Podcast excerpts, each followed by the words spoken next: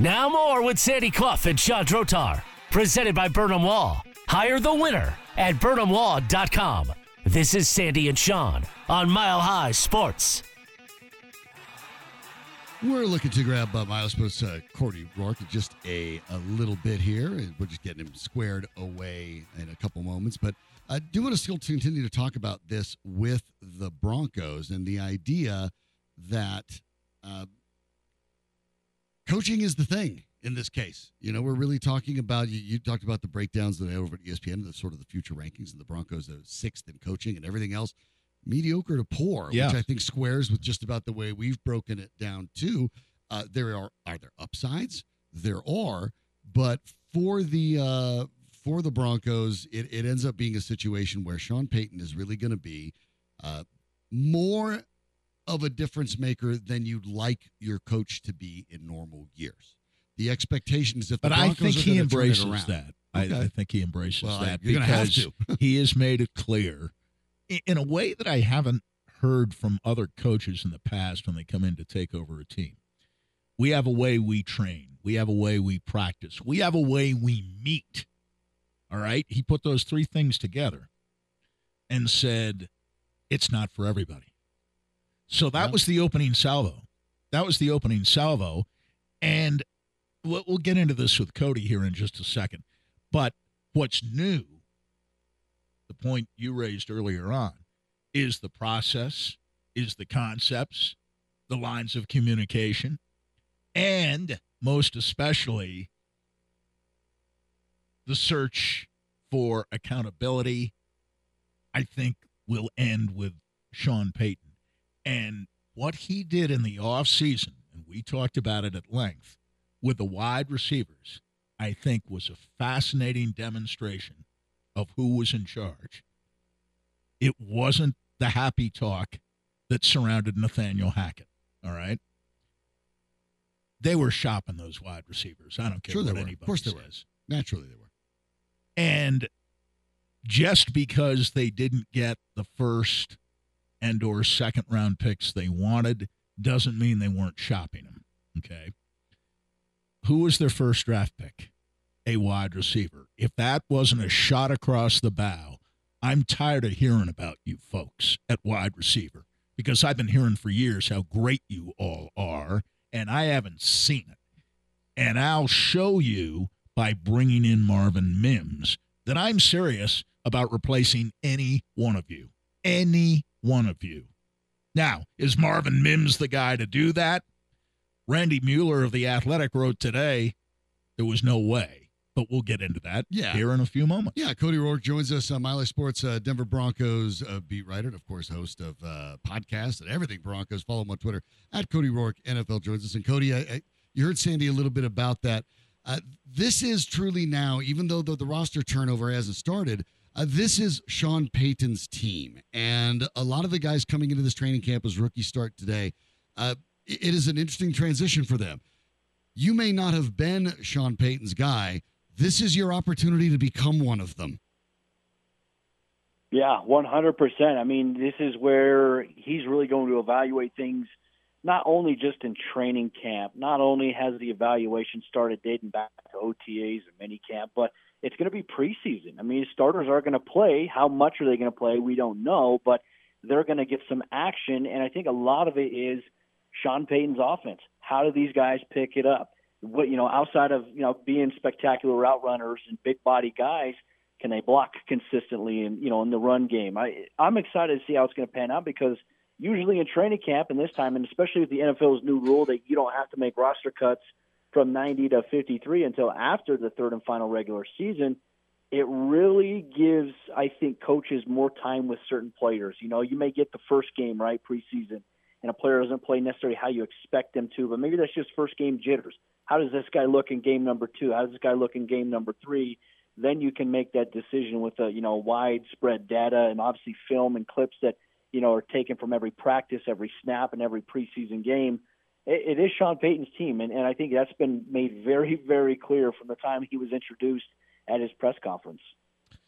Uh, just to stay on the preseason for a second, uh, the fact that they open with two on the road, if I'm not mistaken, Arizona. And San Francisco at Levi's Stadium, and then the Rams are coming in for joint practices prior to a game, I guess, on August 26th at Empower Field at Mile High. Um, to open with two road games, um, does that make any particular difference? Obviously, they're going to practice jointly here with a team. It would have to be the Rams, as the other two teams they play against. Uh, all interestingly from the NFC West, and of course, teams they will not be playing during the regular season. That hasn't always been the case in the past. But generally, be, beyond playing starters more than starters were played last year in the preseason, which was basically not at all. What are the other differences that the schedule may force on the Broncos with two road games and just the one single home game this year? Yeah, you know, obviously you have the two road games to start, but you know, if you count the third and final preseason game plus the first two regular season games, Denver will be at home for their first three games that you know that they play. Last um, preseason, um, first two regular yeah. season, right? Yeah. So, um, you know, I think road challenges are always great. You know, I some of the the best coaches, you know, some of the coaches I've been around, they've always said when you are a road team, you always have to embrace when you get off the bus. You have to embrace as if you're already down 14 nothing on the scoreboard because hey, it's a road game. You have to de- develop a structure and routine. I think for Payton, one thing he even mentioned as well is he's very big on those types of things. Like he doesn't want to play a game and then sometimes eh, like if it's a late night prime time game, he doesn't want to play the game, get on a plane, and then come straight home. He wants to. There, there needs to be a recoup period. So he even made the analogy about that Monday night game uh, against the Buffalo Bills after the bye week that they're going to go up for that, and after the game they're going to stay a day and they're going to come back the next day instead of going back the next night. They want to develop good routines because Sean Payton, like this is beyond just football, uh, gentlemen. He he looks at things like how many hours of sleep are these guys getting? What does their nutrition look like?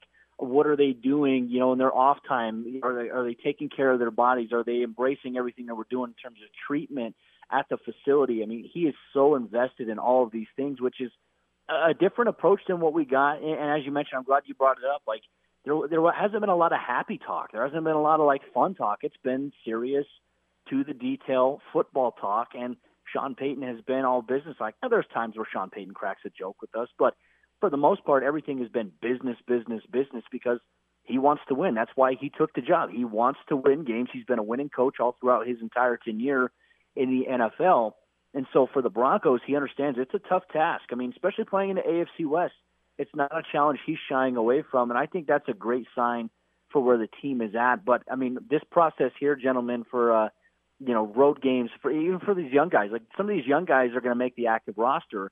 They need to know how to prepare for an NFL game. It's a lot different than if you're just preparing for a college game. College has structure in it, but the NFL is a little bit different in terms of what the coaches, what your teams expect of you when you are on a road game. So I'm excited to see how it pans out, and uh, we're going to find out here very shortly. Cody, I think that, that what you're talking about is really interesting because, uh, look, I'm not knocking first year head coaches or first time head coaches because Sean Payton was one too. Everybody was at one point.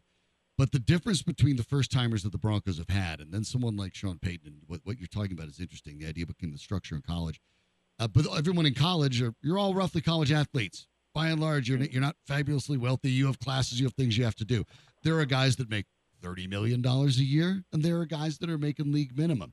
And trying to get them to all buy into the same thing can be difficult. And, and Payton bringing that more holistic approach where everything is interconnected and the things that you do that you might not make think makes a difference, they make a difference. That lesson really can only be taught with someone who has the experience to show that they've succeeded doing it.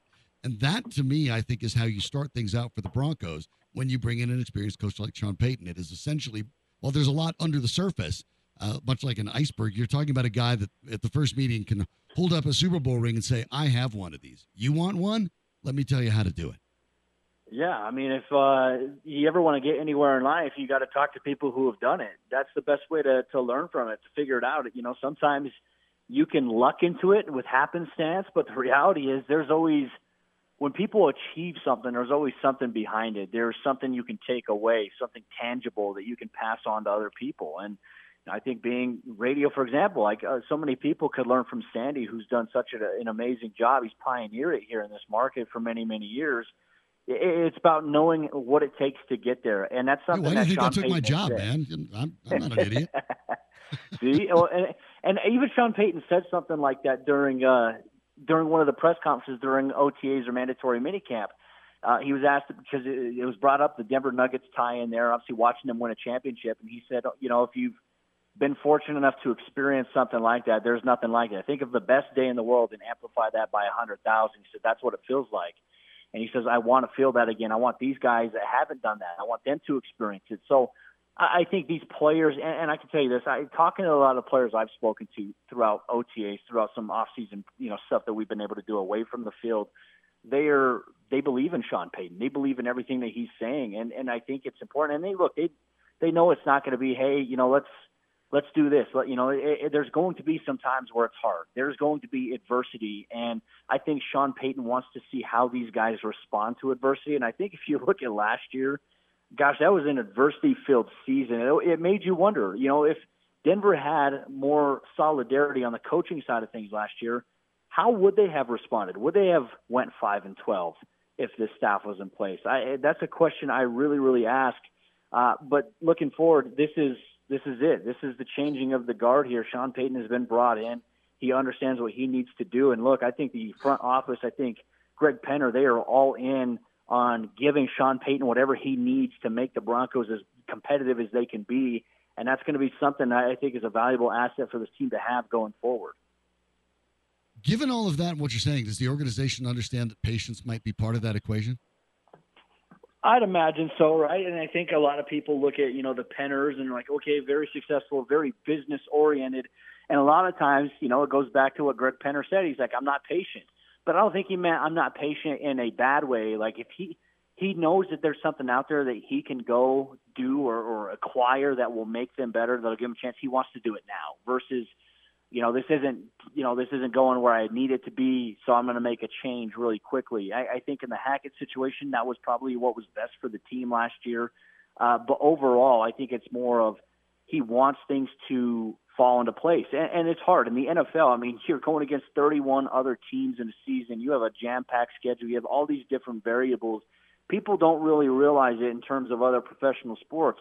Football is so complex because there are so many moving pieces. You have 11 guys on offense, 11 on defense. You have coaches trying to adjust all at the same time. 10 guys can do their job. One guy can mess up and it can impact the entire operation. It could change the entire course of a game. It could change the entire course of a season. And that's why I think football is honestly one of the best sports out there because it is so intricate in every single detail. I don't know if you guys have had a chance to check out that quarterback documentary on Netflix yet, but it just shows you how deep this game is is truly rooted in how talented these guys are and how much like you, you need talented players but you need good coaching and that's something that I don't think Denver had last year. They didn't have it consistently enough across the board and Sean Payton is a is a big time wild card but I think a lot of people are wondering can he turn the Broncos around in his first season in the AFC West it's tough from a perception standpoint but yeah I think that he can. What about the wide receiver position? Because I don't think over the last six years, certainly, there's been a position on the team that's been talked up more often than the wide receiver group and has delivered less bang for the buck than the wide receiver group. And I concede that of all areas on this team, maybe the secondary is better. The wide receivers, though, should be better than they are. And you remember earlier in the offseason, there was talk of uh, trading even Jerry Jeudy, perhaps Courtland Sutton. Not so much Tim Patrick coming off an injury, but one of the two seemingly top Denver receivers. And Payton sort of threw cold water over that, but he he didn't necessarily say that the stories were were all wrong. It was pretty clear that they were asking for a first rounder, let's say, in exchange for Jeudy, second rounder in exchange for Sutton. Nobody was going to give them either a first rounder or a second rounder in those instances. But then he turns around and his first draft pick is Marvin Mims. Yeah. Um, how seriously should any of the top three receivers take Marvin Mims, especially in a context of uh, uh, what I was reading about the other day, this uh, newly formed and apparently very close friendship that's developed over the last few months between Tim Patrick and the forgotten man, KJ Hamler, who is living with Tim Patrick and training with Tim Patrick.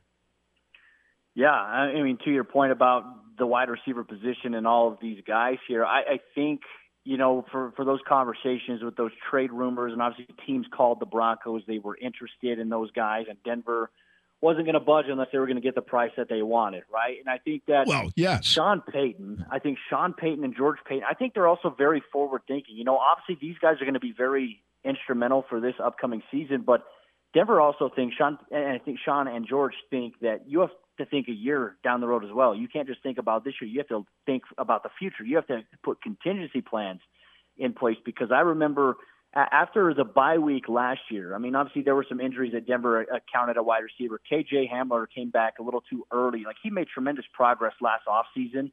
And the fact that he was able to do what he was able to do and play a little bit in the preseason was very surprising. Um, I, I don't want to take away from that. Um, but you look at where Denver is at, they had Courtland Sutton at one point last year dealing with an injury. Jerry Jeudy obviously with the ankle injury. And at that point, they had to rely on Kendall Hinton and they had to go out and they, get, they had to get Freddie Swain, a former teammate of Russell Wilson, in order to, just to have some counteractive depth there. And unfortunately, it was not enough for Denver because they were relying on undrafted guys, Brandon Johnson, Jalen Virgil in the regular season, which to me, if you only have one receiver available, and that was Courtland Sutton at the time, and you have to complement him with guys like Jalen Virgil, Brandon Johnson, it's not ideal. It, it doesn't give you the advantage offensively because those guys are still growing and learning in the NFL. Now, if this group can stay healthy, I think that they can do a lot of things. I, I project them, and this is something I talked about in my Mile High Sports Training Camp preview. I, I expect them to keep at least six wide receivers on the active roster and have obviously a couple of the young guys on the practice squad. I think, in my opinion, right now there are four spots that are wide open. I mean, four spots that are locked, and I think there are two spots that are kind of wide open right now here uh, for this team. But you mentioned Tim Patrick uh, and, and KJ Hamler. I'll, I'll tell you this: Russell Wilson and KJ Hamler are also very, very close, and they've. I mean, like I said, they, these guys are all family away from the field. These guys spend time together, and I don't think that Russell Wilson will let anything happen with KJ Hamler. And I think they restructured his deal to a standpoint that makes it a little bit easier for him, a little bit more of a guarantee to make the roster. But this is a big year for KJ, who's on the final year of his deal and has to go out there and has to stay healthy. And uh, I, I don't know how it's going to play out, gentlemen, but in, in my head, I had projected it as you're going to have Courtland, Jerry, Tim. I think you're going to have Marvin as the fourth guy. That these are the locks, in my opinion. And then I think you're going to have an open competition for those final two spots, which I think it'll be Marquez Callaway, and I think it'll be KJ Hamler. Those six guys there all together at the wide receiver position. He is Cody Roark, of course, the uh, tip of the spear for the Denver Broncos for us right here on Mile High Sports. Make sure you check out everything he's put together. He talked about that preseason report. You can find it all. Follow him on uh, Twitter Cody Roark NFL, and you can check out everything there at milehighsports.com. Make sure you follow him. And if you're not, uh, you're missing out. Camp's going. It's time to get busy. Thanks, Cody. Appreciate it. Appreciate you guys. Have a good one. All right. Thanks. Cody Roark joining us. And uh, I actually, at the moment, I agree with uh, what he talked about in the wide receiver. I agree with the six of them. I think a lot of it ends up with the Hamler's health, but Hamler's contract restructure, making it much more team friendly. Generally, when that happens, uh, the team would like to keep you. Uh, I, I, think it, it, becomes now Hamler's position to lose uh, at this point. And I think Callaway is a very sneaky guy that uh, there's familiarity there. I think that he's all, oh yeah. I think he's close to a lock. To be honest with you, uh, we'll find out. But it is going to be an interesting a week here. The rookies report, small rookie class for the Broncos. Of course, there will be undrafteds as well. And then the rest of it hits on Tuesday.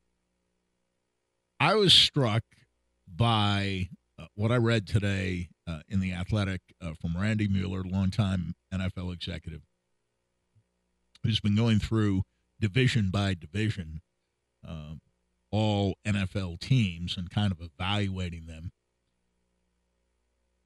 in the present. Uh, we were talking earlier about the long term future, and we'll get to that a little Yeah. more in a second because he had some very interesting things to say about Sean Payton. And clearly, he is in agreement with us that Sean Payton ran the draft. Yeah. And Sean Payton wanted Marvin Mims. And for Randy Mueller, he isn't exactly sure why Sean Payton liked Marvin Mims so much.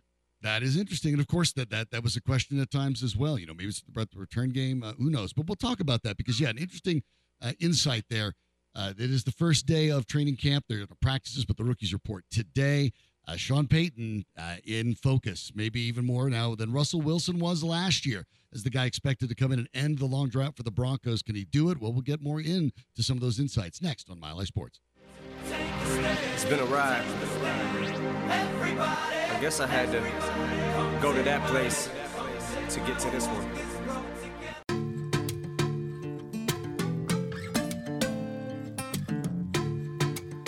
Sandy Clough and Sean Drotar, presented by Superbook Sports. Download the Superbook app and start winning today at superbook.com. Here's Sean and Sandy. Sandy, as the uh, Broncos training camp is upon us, but the first uh, practice, by the way, and just the pants could go just a little over a week, nine days. The uh, focus turns to Sean Payton as he is really the uh, the key to all of this. You know, Russell Wilson needs to be turned around. Uh, the the the team is in a rebuild. Uh, in the OTAs, Sean Payton referred to it along with Greg Penner, who has uh, climbed Mount Everest, as base camp. And uh, I think for Broncos fans, the expectation needs to be look, when your coach and your owner are saying that you're at base camp, uh, the top of the mountain's a long way away. You're preparing for that climb. And that's really what this training camp is. And so it, it's important to take a look at, at Sean Payton, who jumps into an organization that knows it's not immediately ready to win, despite the fact that they traded for Russell Wilson, hoping that they were. Let me put it this way I don't think there will be any passengers on this team this year. And those are the types that they need to weed out. The guys who are just happy to be playing in the NFL, making a good salary, have no particular drive or fire. Um, I I think there needs to be more demonstrable enthusiasm. I know that the quote that keeps uh, getting thrown around is uh, Payton's definition of confidence is demonstrated ability. Uh, Good, interesting line. definition. Better line than the old Very- death by inches that we learned very, about, right? very interesting. Demonstrated ability. In other words, uh, although Vic Fangio is big on saying "show me, uh, don't tell me," uh, I, I'm not sure that Vic Fangio ever really cared all that much about the offense or even the special teams. He cared about the defense, and when they would lose a low scoring game, Vic Fangio would sound like a winner after the game because his defense had done its well, we job. remember what was the thing the that, head coach. What was going, the thing that made him the angriest Hmm. when the Ravens ended up running? They had their streak of hundred yard rushing games, right? And they they No, that made him angry. they didn't have That to. made him angrier That than made- losing yes, the game. Yes, that made him more made angry than losing the game. That's not going to be how Sean Payton Right. was. Sean No, Payton is great. no, He's not. If he's less worried about style points, he wants wins. he wants wins. And you know, Sean Payton's history. We were talking about wide receivers earlier. It, it- he really doesn't believe in twenty million dollar a year wide receivers. He just doesn't. I'm not sure he believes in seventeen million dollar a year wide receivers when that guy making seventeen million plays like somebody who should be making nine or ten, and that's Courtland Sutton. I'm just saying that there are no sacred cows here. Mhm. And I I thought it was interesting when they drafted Marvin Mims that Payton seemed so enthusiastic about it. Now he didn't he didn't go as far as to say, "Oh, this is a guy we'd have taken in the first round if we had had a first round pick." If the first round pick hadn't been traded for me, remember the Miami pick, which Right. was, I think, number 29, was the one the Broncos had until they had to give it up as part of the deal to get Sean Payton to come here from New Orleans. But when Randy Mueller, longtime NFL executive, did a piece on the AFC West today, evaluating all four teams in the division, he got to Denver, and I thought, frankly, his evaluation of Denver was pretty much spot on. I- wasn't as sure about the other three teams, especially the Chargers. I didn't find his arguments to be terribly persuasive. He liked Murray more than Derwin James, for example, and I'm like, he, he's, he wasn't watching the same Charger team that I was watching last year. That's for sure. Murray's been a disappointment as a as a first round pick. James, when he's healthy, is an elite safety in the sport. But in any case, he looked at Marvin Mims and he said, "Listen, I I, I was hearing all this stuff about Marvin Mims from Sean Payton when the Broncos took him, and I went back and looked again at the game tape, and he didn't really blow me over. I mean, he's fast in terms of straight ahead speed, but he didn't seem to have functional football speed that had him racing past cornerbacks on pass patterns. Uh, he he didn't seem to be separating all that effectively, and this is on the college level. Mhm. And his hands were okay, but but not great. I mean, contested catches were in fact contested and didn't always go his way. So he's looking at Mims, and now he didn't discuss the special teams element, and that may have been part of Payton's thinking too. Right. That this guy can be our kickoff and punt return guy in 2023.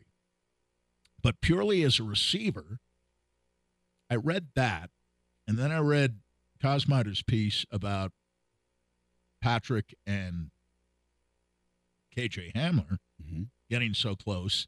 I'm beginning to think maybe we are assuming too much if we are to assume that Marvin Mims will be, as Cody suggested, more or less a lock as, as the fourth receiver. Now, he may be the kickoff punt return guy and be but- a but on starter roster, in that sense, sure. but on the Yes. on, and he'll make the team. Certainly. But I, I I'm they're not going to cut him.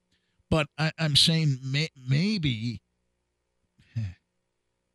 you know, if Russell Wilson has a rapport with KJ Hamler, Cody talked about, that he doesn't have a Marvin Mims, and it's no fault of either one, and spent a lot of time Right. together, then I, maybe that maybe we should be taking a second and perhaps final look at KJ Hamler and saying, well, it's prove it time to be sure, Mhm. but I don't think we should assume that KJ Hamler can't make this team. No. I mean, it is Sean Payton. He doesn't care what KJ Hamler has or hasn't done the last couple of years. The to me, when you look at at Hamler, the contract restructure was the big thing to look at because I think That's a tell. That is a tell. I, I think that is absolutely a tell. When you when you see that they restructure a guy's contract, you are uh, attempting to keep him around. That's that's your objective. You would like to keep him around. Uh, Right. that it's just that simple. That's what you're really trying to do. Um, will it work? Is it something that that is going to be feasible? I I don't know, but I do think that the, the Broncos would like it to work, and it it is intriguing to me to see that move. And then again, like you pointed out, well, then why Mims? Unless, unless I've talked about this before. Following the season, there are some players that you can move away from that will save you a whole bunch of money. And uh, one of those players that could be moved away from is Courtland Sutton. You could save nine point seven million dollars. Right. Courtland Sutton would have seven point six in dead money if you move on after this year, but he makes seventeen point three on the cap next year. So exactly. to me, the the statement for Mims is more of a statement on Courtland Sutton because uh, when you the contracts are a tell in the NFL a little bit because that they have parts that you can move around and parts that you can't. It's basically saying to me that Jerry Jeudy and Tim Patrick are going to be here next year. They're going to be here in 2023 and they're going to be here in 2024. Now, injuries, performance, a million things change that, but that's the plan. Uh, Denzel Mims will be here in 2023 and 2024, but pardon me, not Denzel Mims, Marvin Mims. Denzel Mims, who knows where he'll be because the Jets are just moving on. Could be on the Broncos. Uh, he's going to be up for anybody. Mims, the more promising future would have to Yes. lie with Marvin. both, uh, both second both Denzel. second rounders, but uh, yeah, Denzel uh, going to be find himself somewhere else. But uh, Marvin Marvin Mims will be here. The contract adjustment to KJ Hamler, which makes him affordable over the next two years, Yeah. tells me that they would like KJ Hamler to be here. Now Hamler's still going to have to do it, but Of course. but I think those contracts are, as you put it, a tell. So I look at I look at Jeudy, I look at Patrick, I look at Yeah. Mims, I look at Hamler, and I say, okay, the Broncos definitely, based on the way the contracts are structured, would like those four guys to be there. Now that's interesting. 'cause You're talking about two very undersized guys in Hamler, especially Hamler and and Mim. So presumably, if you a fifth wide receiver might be a guy of Courtland Sutton's size or ability. The question is, I think in Courtland Sutton's case, I really think this is not make or break. I think Courtland Sutton has a spot in the NFL. But with the Broncos, if Courtland Sutton doesn't have a very good year, I think Sean Payton is going to look at that dollar amount and say, ah, I can find another big guy that, that won't cost me 9.7 million, and I can then add in more talent because more talent addition is what the Broncos need all over the field. After four sets the other day in the Wimbledon final between Novak Djokovic Uh, and Carlos Alcaraz. Djokovic yeah. and Alcaraz. I was not convinced that one or the other was the better player. Two sets apiece, right? Mhm. And it turned out to be Alcaraz in the fifth set, six games to four, in an epic match that will be remembered along with, I I think, Borg McEnroe, both 1980 and Yeah, 1981 16 year gap in age. and it will be guys. remembered with Becker's first Wimbledon uh, Mhm. at age 17 and then coming back the next year at age 18 and winning it again as kind of turnaround points. Nadal beating Federer in 2008, which kind of eliminated Federer from the undisputed number one ranking spot. Mhm. Nadal and then Djokovic came on to kind of supplant Federer, and it started at Wimbledon in the final uh, with, uh, you know, just kind of unbelievable scores uh, in uh, in those matches, especially the uh, Djokovic uh, match. Uh, But you do have those that- changing that of the guard. was- yeah, you have those changing was- of the guard listen, moments. uh, yeah, six four, six four, six seven, six seven, nine seven. Right. And with Courtland Sutton, to me, this is the fifth set. He's had two good years and two disappointing years on either side of an ACL injury. Yep. The two years before the ACL injury would make you very comfortable paying Courtland Sutton $17, $18 million per year. I think so. Okay. The last two years would make you very uncomfortable paying him anywhere near 17 to 18 million dollars per year. So this is the fifth set. This is the rubber set Yeah. of the, the the rubber year for Courtland Sutton. Are you the Courtland Sutton that we remember from 18 and 19, especially 19? Or are you the Courtland Sutton of 21 and 22? We'll find out. We will find and out. I think the Broncos want an answer to that I question. And that's why I think between Jeudy and Sutton, the guy they were more aggressive about, and we're dealing with semantics here when we say shopping and they say, well, no, we're taking phone calls and It's the same. uh, we, we, but we're asking for a first rounder for Jeudy. Well, we don't really want to trade Jeudy all that much. but if you want to blow us away, we'll, But if you give us a first, we'll we'll think about it because we don't have a first, and they didn't have a second either until the, Mims selection, which is right tail end of the second round, right? Right. Last pick, Hmm. right? Uh, they would have liked to have an earlier second round pick, and if somebody had given them an earlier second rounder for Sutton, they would they would have taken it. But I think they were more willing in Sutton's case to take the second and really thought if it if it happened, there was no doubt that they were trading him. And Jeudy, I think, intrigues them a little more than Sutton does at this point. Now Sutton can get back into good graces if he looks like the 2019 version, especially of Courtland Sutton. But eh, you know, we said that KJ Hamler has to prove it, and he does. Courtland Sutton has to prove it too. Oh, Because absolutely. you, you can find guys who catch 60 passes for 750, 800 yards growing on trees, Nowadays, so Yeah. to speak. uh, I, I mean, you don't have to pay $17 million a pardon me, I that. believe 21 was 21,000 yard receivers in the NFL last year. I mean, it's uh, it's it's different. The, the, well, you, you've yards got between the 20s and, are and 13 receivers in the NFL are making 20 million a year or more. Jeudy isn't one of those 13, and Courtland Sutton sure as hell isn't one of those 13. And he's making almost 20 million a year. So for the Denver Broncos, these are the kind of things that are going to be coming up. Obviously, it's going to be a fascinating uh, uh, training camp, and we will continue to follow it as things go along. But uh, we'll all turn our we'll keep it to football, but we'll turn our attention up the road, uh, Highway 36 in particular, where an update from Deion Sanders uh, makes things interesting for the Buffs. We'll hear from the man himself next on Mile High Sports.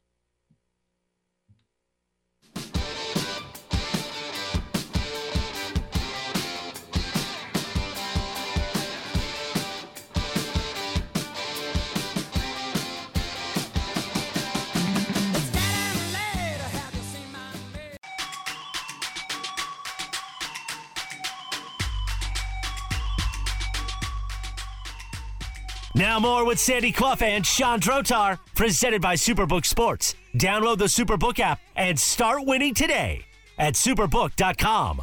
This is Sandy and Sean Hey, on Mile High Sports. horse. I don't like hearsay and he say and she said and they said. Okay, it's what I said. All right. I apologize that I'm not going to be at the Pac-12 media day um, due to I get I have to have another surgery tomorrow. Okay. Uh, one in my leg as well as to remove other clots, and we really don't know for sure, but you can show. This is gonna be last time my toes look like that. Okay, you see how they all bent over? Tell them what they're gonna do, Lauren. They're gonna straighten them out. These two, they're gonna straighten this one out, and they're gonna straighten this one out as well. Deion Sanders, originally from his Instagram, talking to uh, to athletic trainer Lauren Ashkevolk about uh, the surgery that he's going to have tomorrow. Obviously, there were concerns with clots to the point where they he was uh, a thought that it was possible to even lose the uh, the foot. It seems like that's no longer going to be the case. Uh, Nike apparently is working on making a custom shoe to compensate for the fact the injury uh, to the toes. Of course, he's lost one of them uh, already, and they will try to straighten those. And uh, that that part is is interesting. He had the successful surgery last month for the blood clots, trying to get the rest of them. And uh, this this goes back all the way back to 2021 when he was hospitalized after getting the surgery to repair the dislocated toe, and that found all the, all sorts of the, the clots. So um, it's media day. It's not a big deal, but here's the thing: it kind of is a big deal, Sandy, because the Pac-12 is desperately trying to keep itself together. Uh, there are defections happening. You know, we know what we know about USC. We know about uh, teams that are leaving the the, the Pac-12. UCLA. UCLA. They don't, you know, trying to hang on to Oregon for dear life. Right. The they don't have a new rights deal yet. And the truth yet. of the matter is, Deion Sanders, despite the fact Colorado went one and eleven last year, is the single best selling point for the Pac-12 right He is, now. right now. And this Yeah. was expected in Las Vegas, which, by the way, no Pac-12 team is in Las Vegas Yeah. to showcase in many ways. This was Deion was going to be the star of this show to put the conference front and center. It's a bit of a shame for Colorado because they they also lose out on the media attention, but they've already gotten that roster turned over with the transfer portal for this year about as much as you're going to do. So it's a loss, I think, more than anything for the conference. As strange as that may Yeah. sound. I, I agree. It's more a loss for the conference than it is for CU in particular. Um, but uh, he has a way of making himself heard, Uh, yeah, even point. Yeah. outside of formal media days. So um, the idea that he will be uh, running through the tunnel, leading his team Yeah, out of the field in Fort Worth on September 2nd against TCU, The, uh, still something he talks about doing. Yeah, and the over under, by the way, for you're talking about uh, the wins. I think reality has come back over to our friends at Superbook Yeah. Sports. Uh, the over is three and a half games. Uh, they're, they're I'd probably go over. me too, especially as they're. Uh, by the way, we've talked about. For instance, it's a, it's plus one ten right now, so uh, you get plus money to go over there if they get four wins. I have to think once or twice. There's enough talent. Uh, Yeah. CU is not. They are no longer bereft of talent. They are short on experience. And They depth. are short on depth. They are short on proving it at this level with some Sure. of the transfers. Yeah. But you know, I was at that the black and gold, and I understand that that's not a uh, that, that that's a scrimmage as well. But I, I spent a- lot of attention paying, looking at your Travis Hunter, your Cormani McClain. I was in the in that booth actually. It was, was the PA in the booth. I was making the calls for the booth in that game, so I'm obviously paying very close attention. But uh, the guys like Hunter, the guys like McClain, uh, your Alton McCaskill, little. There's there's no question that they're ready. Uh, a lot of the questions revolve around Shedeur Sanders. I I can tell you, the physical ability to play quarterback at a high level, even in the Pac-12, is absolutely there. He's got the arm strength. He's got the Oh, mobility. Uh, he has the same. i- Interesting that the two men worked out. He has the same issue as Russell Wilson. He rolls out trying to create and holds on to the ball too long and takes hits that he doesn't need to hit. That's also Shedeur Sanders' uh, issue. But otherwise, there's I have to think that CU is going to steal a game or two this year that people don't expect them to steal.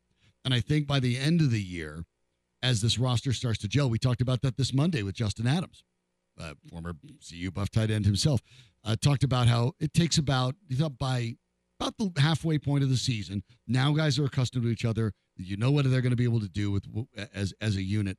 I, I have to think that that I, I I see that at three and a half. I think that's low. I think CU is going to make it challenging and maybe try to squeak into a bowl. I think they're going to end with five, but it wouldn't surprise me if they did might find a way to steal six. And I think for the first year, given all the turnover, given everything they've done, that would be remarkable. They open at TCU. That's- Can't count on that one. I would, right? think, I would think not. Now, that to, to be fair, I no, you can't count on it. But you're going to be playing with house money, and TCU lost major parts of that team. We don't know what they're going to look like either. Are they truly a team that's made that leap, and they're going to be a juggernaut year in year out? But for a lot of people, Dykes was the coach of the year last year. Yeah, well, well, it should be. Uh, Nebraska, uh, CU will be an underdog. I happen to think they'll win that game. I- I, I think I there'll think be they will, too. tremendous emotion around it. Uh, not only that it's Nebraska, but it's Deion's home opener. Uh, the house will be packed and not necessarily packed because there's a lot of red in the stands.